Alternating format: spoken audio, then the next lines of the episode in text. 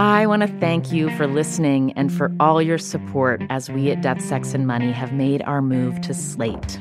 Your stories, voice memos, and emails have meant so much to the team.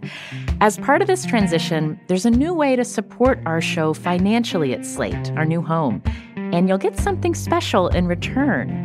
Subscribe to Slate Plus, and you'll not only support our work on death, sex, and money, you'll get access to new benefits, including listening to us and all of the other great shows Slate makes, like Slow Burn and Decoder Ring, without any ads or sponsor breaks. To subscribe, just click Try Free at the top of the Death, Sex, and Money show page on Apple Podcasts or visit slate.com slash DSM Plus to get access wherever you listen. Thanks. I felt like, you know, why haven't I read anything about this? Or like, why haven't I heard about like what this is like? No one's told me. I didn't know what like rigor mortis was, you know, like, and that was horrifying. Like, and so I felt like I needed to write about these things in some ways to like warn people. This is Death, Sex, and Money. The show from WNYC about the things we think about a lot and need to talk about more. I'm Anna Sale.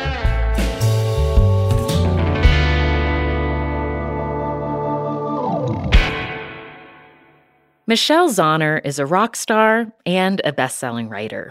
You hear that when she talks. She's both dispassionately cool and cutting with her words. Like the day before we spoke, she tweeted something that caught my eye. She wrote, The most Korean thing about me is that all my joy is rooted in vengeance. I was thinking about like the small things that um, bring me great joy and like how they're they're really rooted in this kind of like full circle of vengeance and that's like a really korean thing there's like a whole emotion um that like a lot of people have talked about called han in korean culture that's basically like this like koreans like have so much trauma from like being invaded and like a series of wars and being occupied um that there's always this feeling and that you're being slighted. And a lot of like people of my parents generation um like don't believe that you, that younger generations have han like that that's something that's been phased out. But a lot of people in my generation still believe that that's like a real korean quality in a way like what made you those words come to you and think i'm going to type these out into my phone and send them out into the world uh the thing that that was specifically about was we recently played jimmy fallon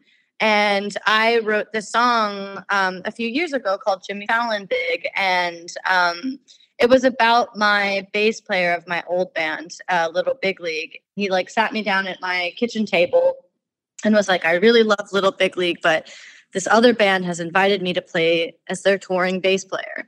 And, you know, I have to pursue my dream and they're going to be like Jimmy Fallon big. I got to go do that. And, you know, I didn't blame him. He was like a brother to me. I was more of just like really full of shame that our band hadn't reached that point. And they actually never got to play Jimmy Fallon. They played Seth Meyers. And then he. And then a year later, he got fired. And then I actually, my band started taking off, like without him, my new band. And then I invited him to play with us. And then three years later, we we became Jimmy Fallon Big on our own. That's amazing. So wait, so Jimmy Fallon Big bass player got to play Jimmy Fallon with you? Yes, that's correct. Okay. For the first time, yeah. At some point, like success isn't even. It's not. I'm not even like after success. I'm just after revenge. Michelle's band that hit it Jimmy Fallon big is called Japanese Breakfast. They played The Tonight Show back in March to promote their new album called Jubilee, which includes this song, Be Sweet.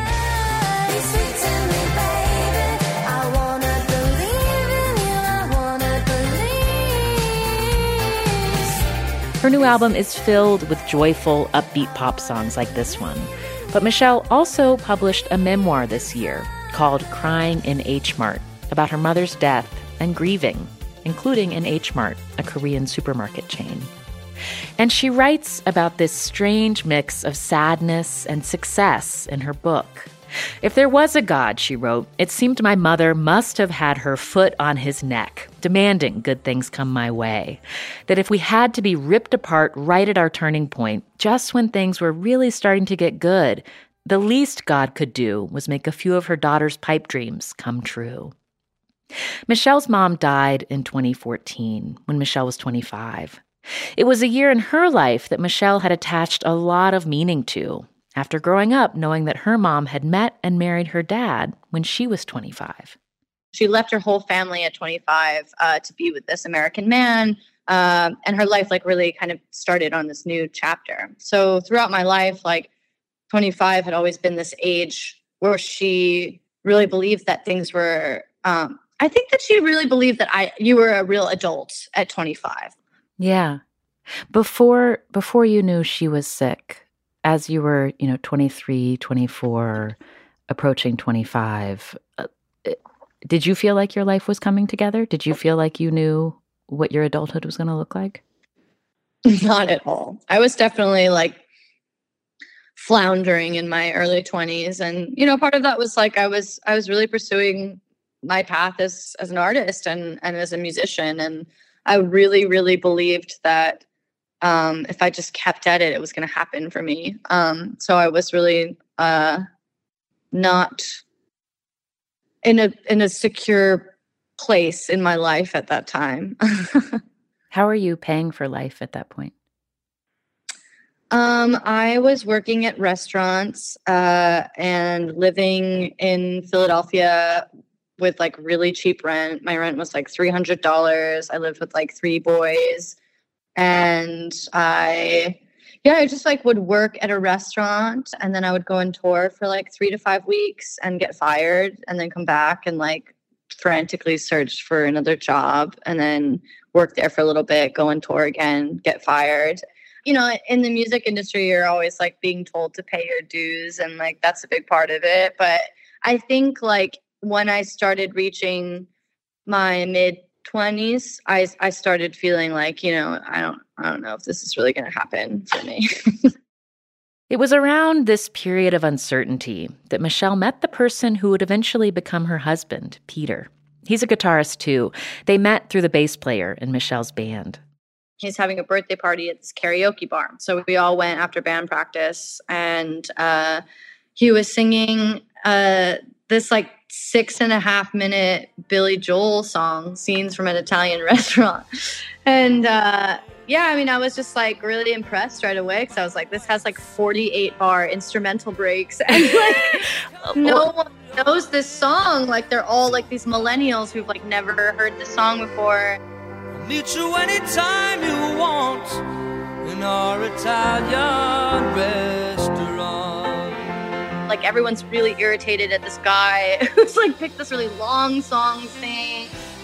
And I just found that to be like really charming. And you know, he's such a weird guy without like trying to be weird. So like he I remember very specifically he wore this like he wore this like V-neck, but it wasn't even like a hipster V-neck. It was like it was like practically like it was like midway down to his like belly button. I want to say it was like so odd, and wore these like very large glasses, and he was just like so cartoonish. And then he held this microphone like like it was a wine glass. Like he was very like dainty in a funny way, and um, when he laughed, it was like the cross between like a muppet and a little girl. Like he just has like the strangest laugh and i just like just felt so i was like seeing someone else actually at this at the time and i was just like i love him like i don't care like and i yeah i just was became obsessed with him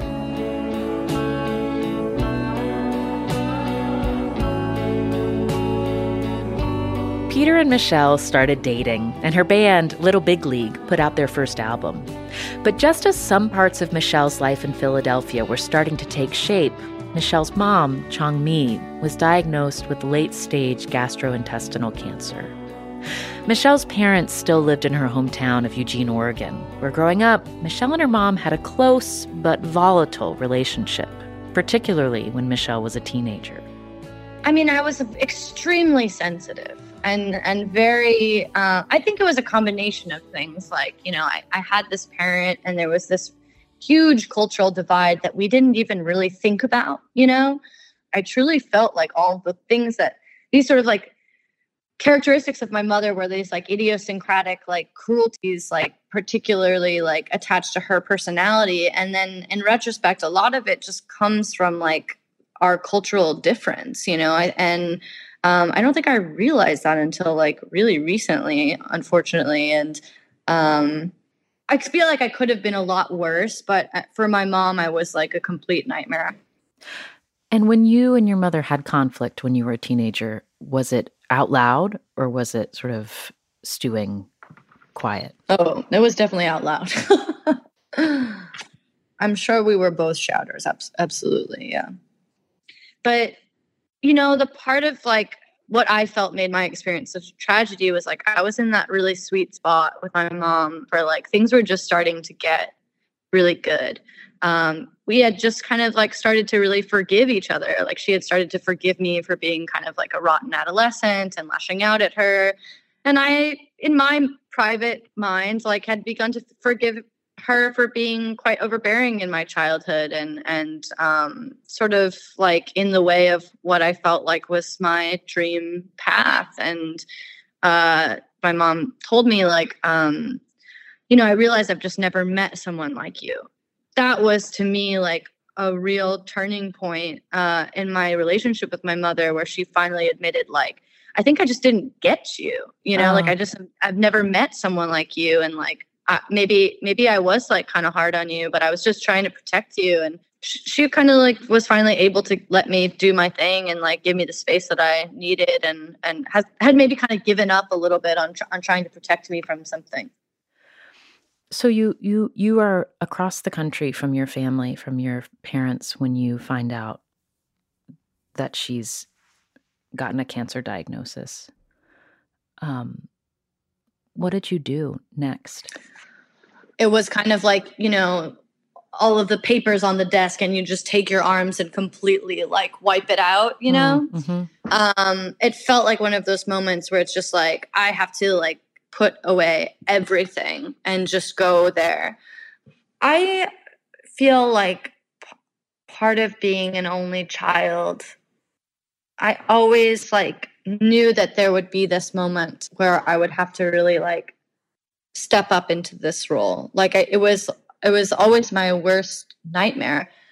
You know that this responsibility is going to like fall on you and you want to like really excel and you want to prove to your parent that like you're going to be there for them in the in the way that they were there for you. So I knew right away that I had to be there. And and the other thing I knew was that you know my aunt, my mother's younger sister, had had cancer, before, you know, two years before and, and had died from it. So we knew that like that that could happen and that that was mm-hmm. very real and very close to us. Um, so I knew that I like wanted to be there with her, and I wanted to be there with her as soon as possible because I didn't want a big concern for me was like I wanted to be there before she started chemotherapy. I wanted us to have time together before like this part of her life like started, you know. Um, and my parents, particularly my mom, did not want me to come. Um, and I think that part of it was because they were worried that that we were going to fight and that my mom was um, that my mom needed to focus on getting better and that instead of being like a positive addition i was going to i was actually going to make things worse hmm. was did she did she directly communicate that to you that she was afraid you would add stress and not relieve it well she painted it more like you have your life and you're 25 and you have to like this is your time to like focus on you and getting your life together and your dad and i will handle this. We don't need you here. And then my dad privately kind of admitted to me that there was also this big fear that she was worried that we would we would argue um, and that was incredibly heart hurtful for to me yeah because you're describing this sense of like this duty that you've known that you have as an only child your entire life. And then yeah, there was that and there was also like I thought we were over this. You know what I mean? Like we we things are really great now and you and I can talk like adults and and and you've never met someone like me, you know? Remember? And like yeah. uh And there was also the sense of like, oh my God, she's still holding on to this. I'm not like, we haven't moved on from this. She still thinks of me as this like, you know, petulant child. Yeah. And did you just decide to go anyway? I decided to go anyway, yeah.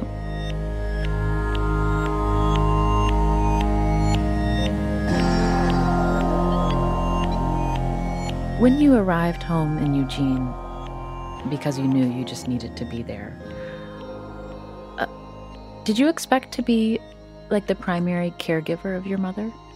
I don't think I knew how difficult it was going to be to live as a caretaker. And I think that um, I didn't expect to have as as large of a role as I did. I mean, I, I wanted that role. You know, I wanted to step up and, and be the best at it. Um, but I don't think I knew what exactly that entailed to the to the level that we went through. Before your mother was sick, would you cook for her or was that new when she was ill? Um, it would be like a real novelty, I think, if I did. Um, I might have like made a couple of things for her, but I never like prepared dinner for her. And when I came home, it was always like she would cook for me. When you started cooking for her more regularly, would you know what to do? Like, were you like looking up recipes on your phone? Like, how were you doing it?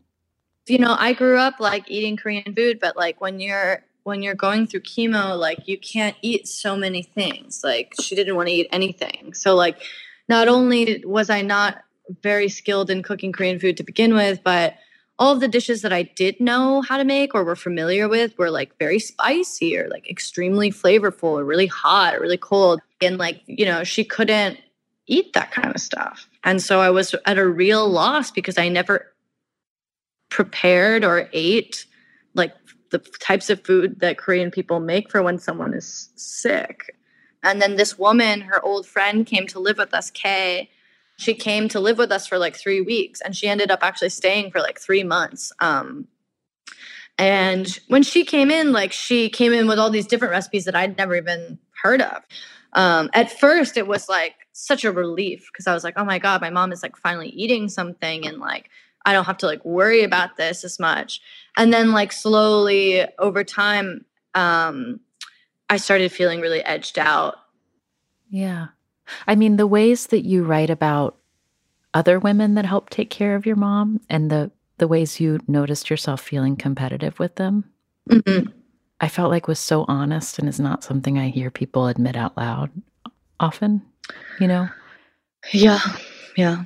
That was a very surprising emotion to feel. I mean, I even felt that way. I don't know if it's just like something that's unique to me or if it's something that a lot of people experience, but it was definitely a, a major part of my experience. And I know that sounds like very um, immature and like selfish, but I think that this actually happens a lot. Is like there is this possessiveness that happens in care caretaking um, where you kind of like lose yourself to it. Like I remember like it reminds me of this time in college when like one of your girlfriends would like get sick from drinking and then like all these girls would like swarm around them to be like let me take care of you. I'm your good friend. Like i will take you to the bathroom whatever. Like there's this weird possessive quality of like um like i don't know like trying to get in the good graces of someone or something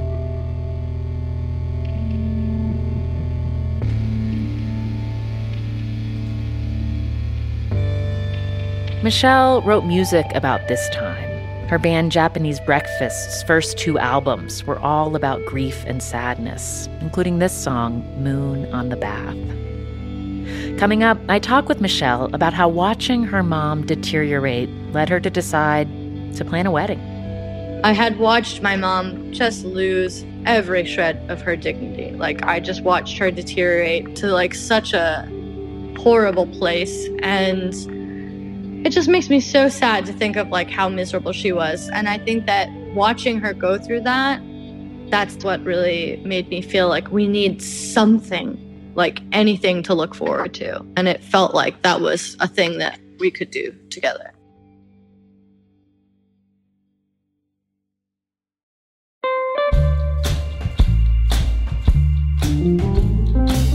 Like Michelle Zauner, we at Death, Sex, and Money are starting this summer by focusing on what brings us joy Yasmin and Afi are spending more time outside. For Yasmin, that means gardening. She said, Our returning raspberry bushes have taken over a corner of the yard, and we should be eating them in a few weeks. As for Afi, she'll be reading in her backyard and biking to the beach. I just bought a hot yellow fanny pack to store a water bottle while I go on runs outside.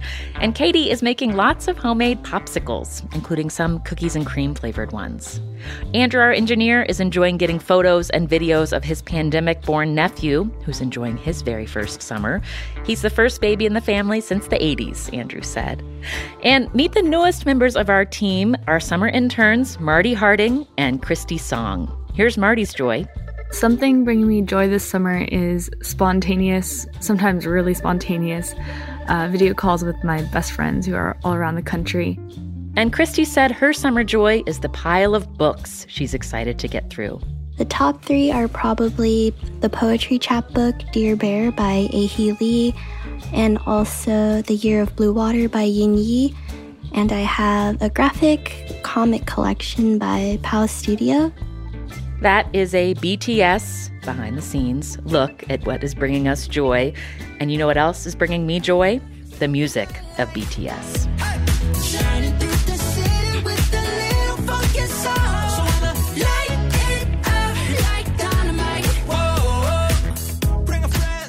That's their song Dynamite.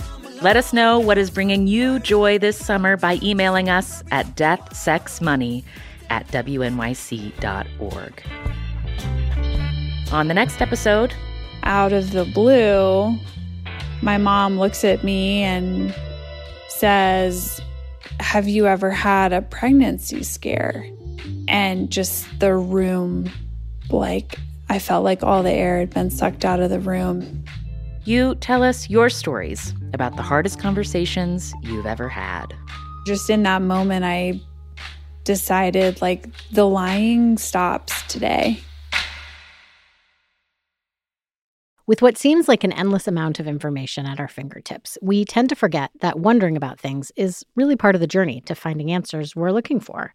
So, when it comes to the hot topics of Israel, Judaism, and Zionism, there's so much to wonder about right now that it's hard to know where to turn. Enter the latest weekly podcast from Unpacked, Wondering Jews with Michal and Noam. Join hosts and educator extraordinaires Michal Biton and Noam Weissman as they tackle these topics and the uncomfortable questions that surround them with the goal of working towards the answers together with their listeners. No matter where you're from, if you've ever wondered about anything, this is the podcast for you. So check it out Subscribe to Wondering Jews with Michal and Noam on your favorite podcast app today. Wondering Jews is brought to you by Unpacked, a division of Open Door Media. This is Death, Sex, and Money from WNYC. I'm Anna Sale. Michelle Zauner and her now husband Peter decided to get married in the fall of 2014. They planned their wedding in just three weeks. My parents lived sort of like outside of the city in this like this like big house with like um, five acres of land, and so we had like a big white tent uh, on the lawn. Uh, we had these like peach colored uh, tablecloths, and um, it was beautiful. I I still feel like my wedding was like the best wedding ever. I'm not. I don't feel like I'm just saying that. Like I, a lot of our friends have said this as well, but it was like such a perfect and beautiful ceremony, uh, and it was very homespun, but also tasteful. uh huh. of course. of course. Can you like when you think about the dis- the discussions you've had with your with your now husband about when and how to get married and you know that so much of it was around your mother's illness and and um, terminal illness did it crowd out somehow this idea that this was a ceremony for the two of you oh i just I didn't care. like I just was like, I honestly like threatened the shit out of him. I was like, if this is something that you see yourself doing in the next five years and you don't do it now, like I will never forgive you. Like I just never, you know, marriage is like not a really serious thing. It wasn't as serious of a thing um, when I thought of it. I was like, if we if it doesn't work out, we just get divorced. It's not a big deal. Um, and then we'll be like these cool, like young divorcees, and I can like call you my first husband, and that sounds like really sexy and mysterious. and like, um, and he was actually like a lot more like serious about it than I was, I think. Cause I was like, you know, in the face of like life and death, I was like, who cares? You know, this is like a joke. I was like, we don't even, you don't even have to sign the paper. Like, let's just throw this party. It'll give my mom like a sense of purpose and like some small joy to experience like in the in the face of like all of this like horrible shit that she's dealing with. Um, when you think of your wedding, is there a detail about it that's that stands out as one that your mother helped select? Um, you know, I don't know if it was because like she was on a lot of drugs at the time. She wasn't like all the way there. Um, I remember the dress that she wore, the traditional Korean dress that she wear she wore to my wedding, largely because like her stomach was like distended. So like um the dress like falls over your weight like uh it, it like balloons out out past her like bosom. And so like uh it was very concealing in that way. Um i remember like seeing her wearing like her wig and like that dress for the first time and just like you know she didn't look sick at all. But um i was really lucky that she was at my wedding and it was beautiful and she went into a coma a week later. She really like held on to her strength to be there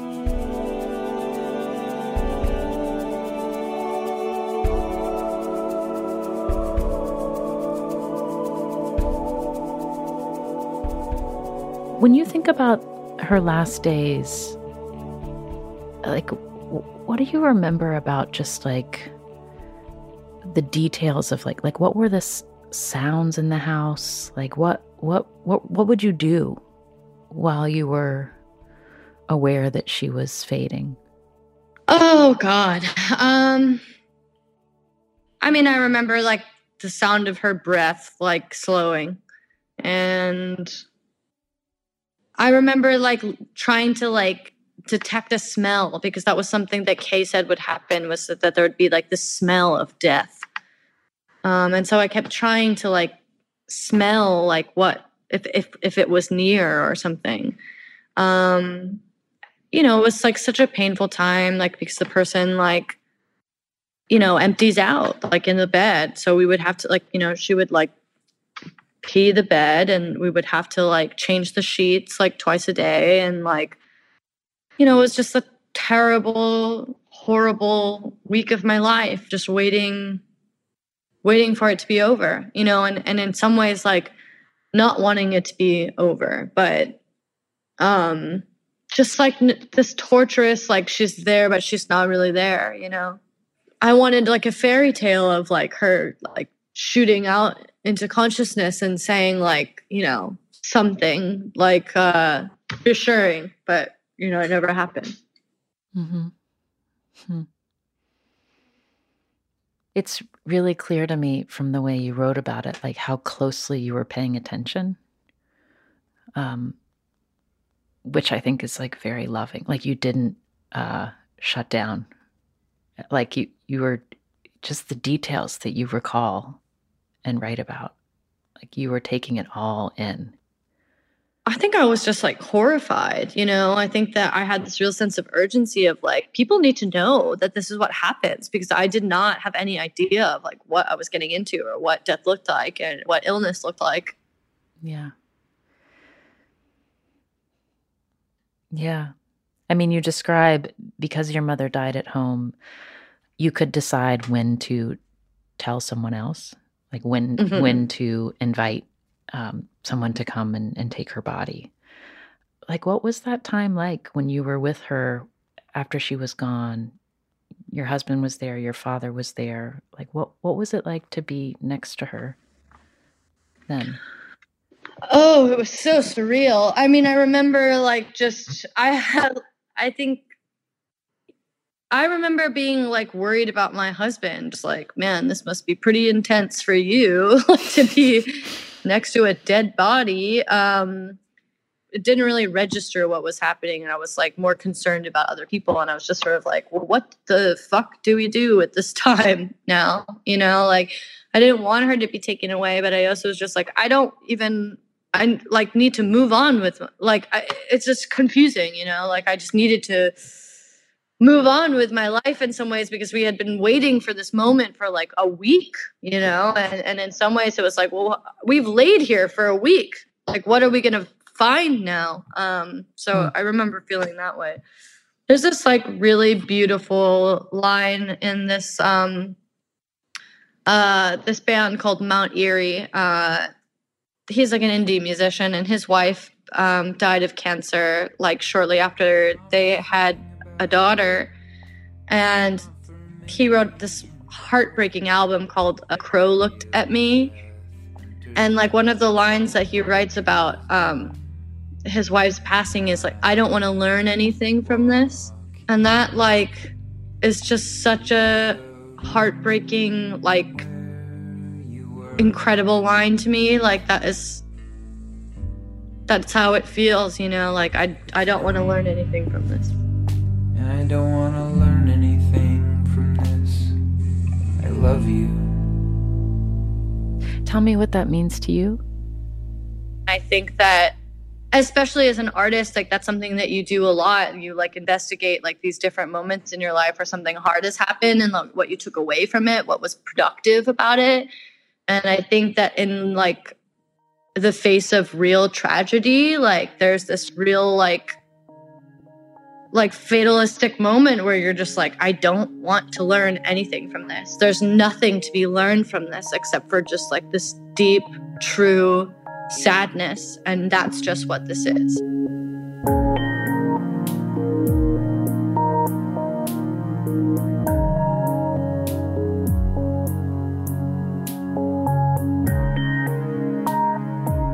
We we started our conversation by talking about uh, vengeful joy, joy with roots in vengeance. Um, when you when you were like thinking about, you know, songs about joy, like what's something in your life when you think of like, oh, this is beautifully, simply joyful? Like what what what comes to mind? Sometimes I'll just like look around at like the life that we've built together, or like our home and like our books on the wall, and and feel like just so much joy. Um, and that's like a really new kind of amazing feeling. And I have a lot of joy when I'm writing music or playing music, or um, I have so much joy when I like figure something out creatively. I think that is like usually when I'm the most joyful. Oh, like like is it um like is it a lyric that comes to mind when you think of that moment or is it like a a particular like way to resolve a musical passage like or both? Yeah all of that just like when you like just like something clicks like uh or you like even with writing the book like you know when you hit home like a home run on like you know a feeling and how to describe that feeling or like a passage just reads like really well or like you know i add a bridge to song or like i add a cool keyboard line or um, a great turn of phrase those moments are are my some of my most joyful moments or like you know even this is really cocky but like you know like when you gain the perspective of like i did something really great creatively in your mind and you mm. feel really satisfied with yourself like i i re-listened to this new record uh, recently, um, all the way through, and I had that just feeling where I was just like, "You did that, kid." Is there something like an object in your house right now that like you look at and you just feel like happy? Oh, I have like lots of objects in my household that, that make me pretty happy. Um, my like dishware makes me really happy. A lot of it was like my mom's like blue bowls from like our house, and I'm really happy that we have those. And uh, right now, I'm looking at these like gold ducks that uh, my godparents got for my husband and I that are like traditional marriage ducks that like are supposed to fade. the way you say ducks is really funny. they're like uh yeah it's just kind of silly like if you if they're facing each other your partner and you are like doing well and if you like have a fight you like face them away so like if my husband is not being sweet i'll like turn the duck uh yeah it gets you out of the fight Yeah. That's yeah. really smart. I think everyone should have marriage ducks. Oh, you're gonna turn the duck around.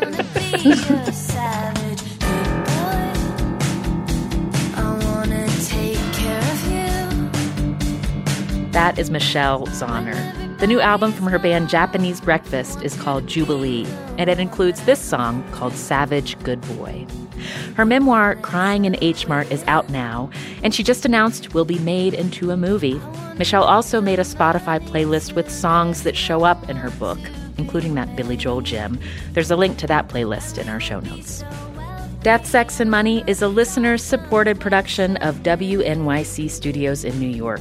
This episode was produced by Afi Yellow Duke. The rest of our team includes Katie Bishop, Emily Botein, Yasmin Khan, and Andrew Dunn. Our interns are Marty Harding and Christy Song. The Reverend John DeLore and Steve Lewis wrote our theme music, and most of the music in this episode is by Japanese Breakfast. I'm on Instagram at Anna Sale that's P I C S, and the show is at Death Sex Money on Twitter, Facebook, and Instagram.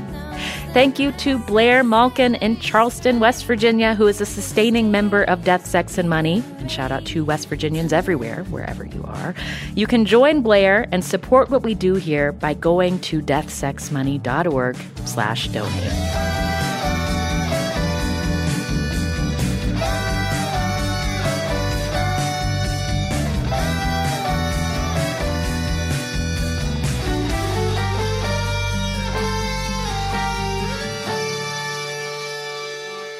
I'm Anna Sale, and this is Death, Sex, and Money from WNYC.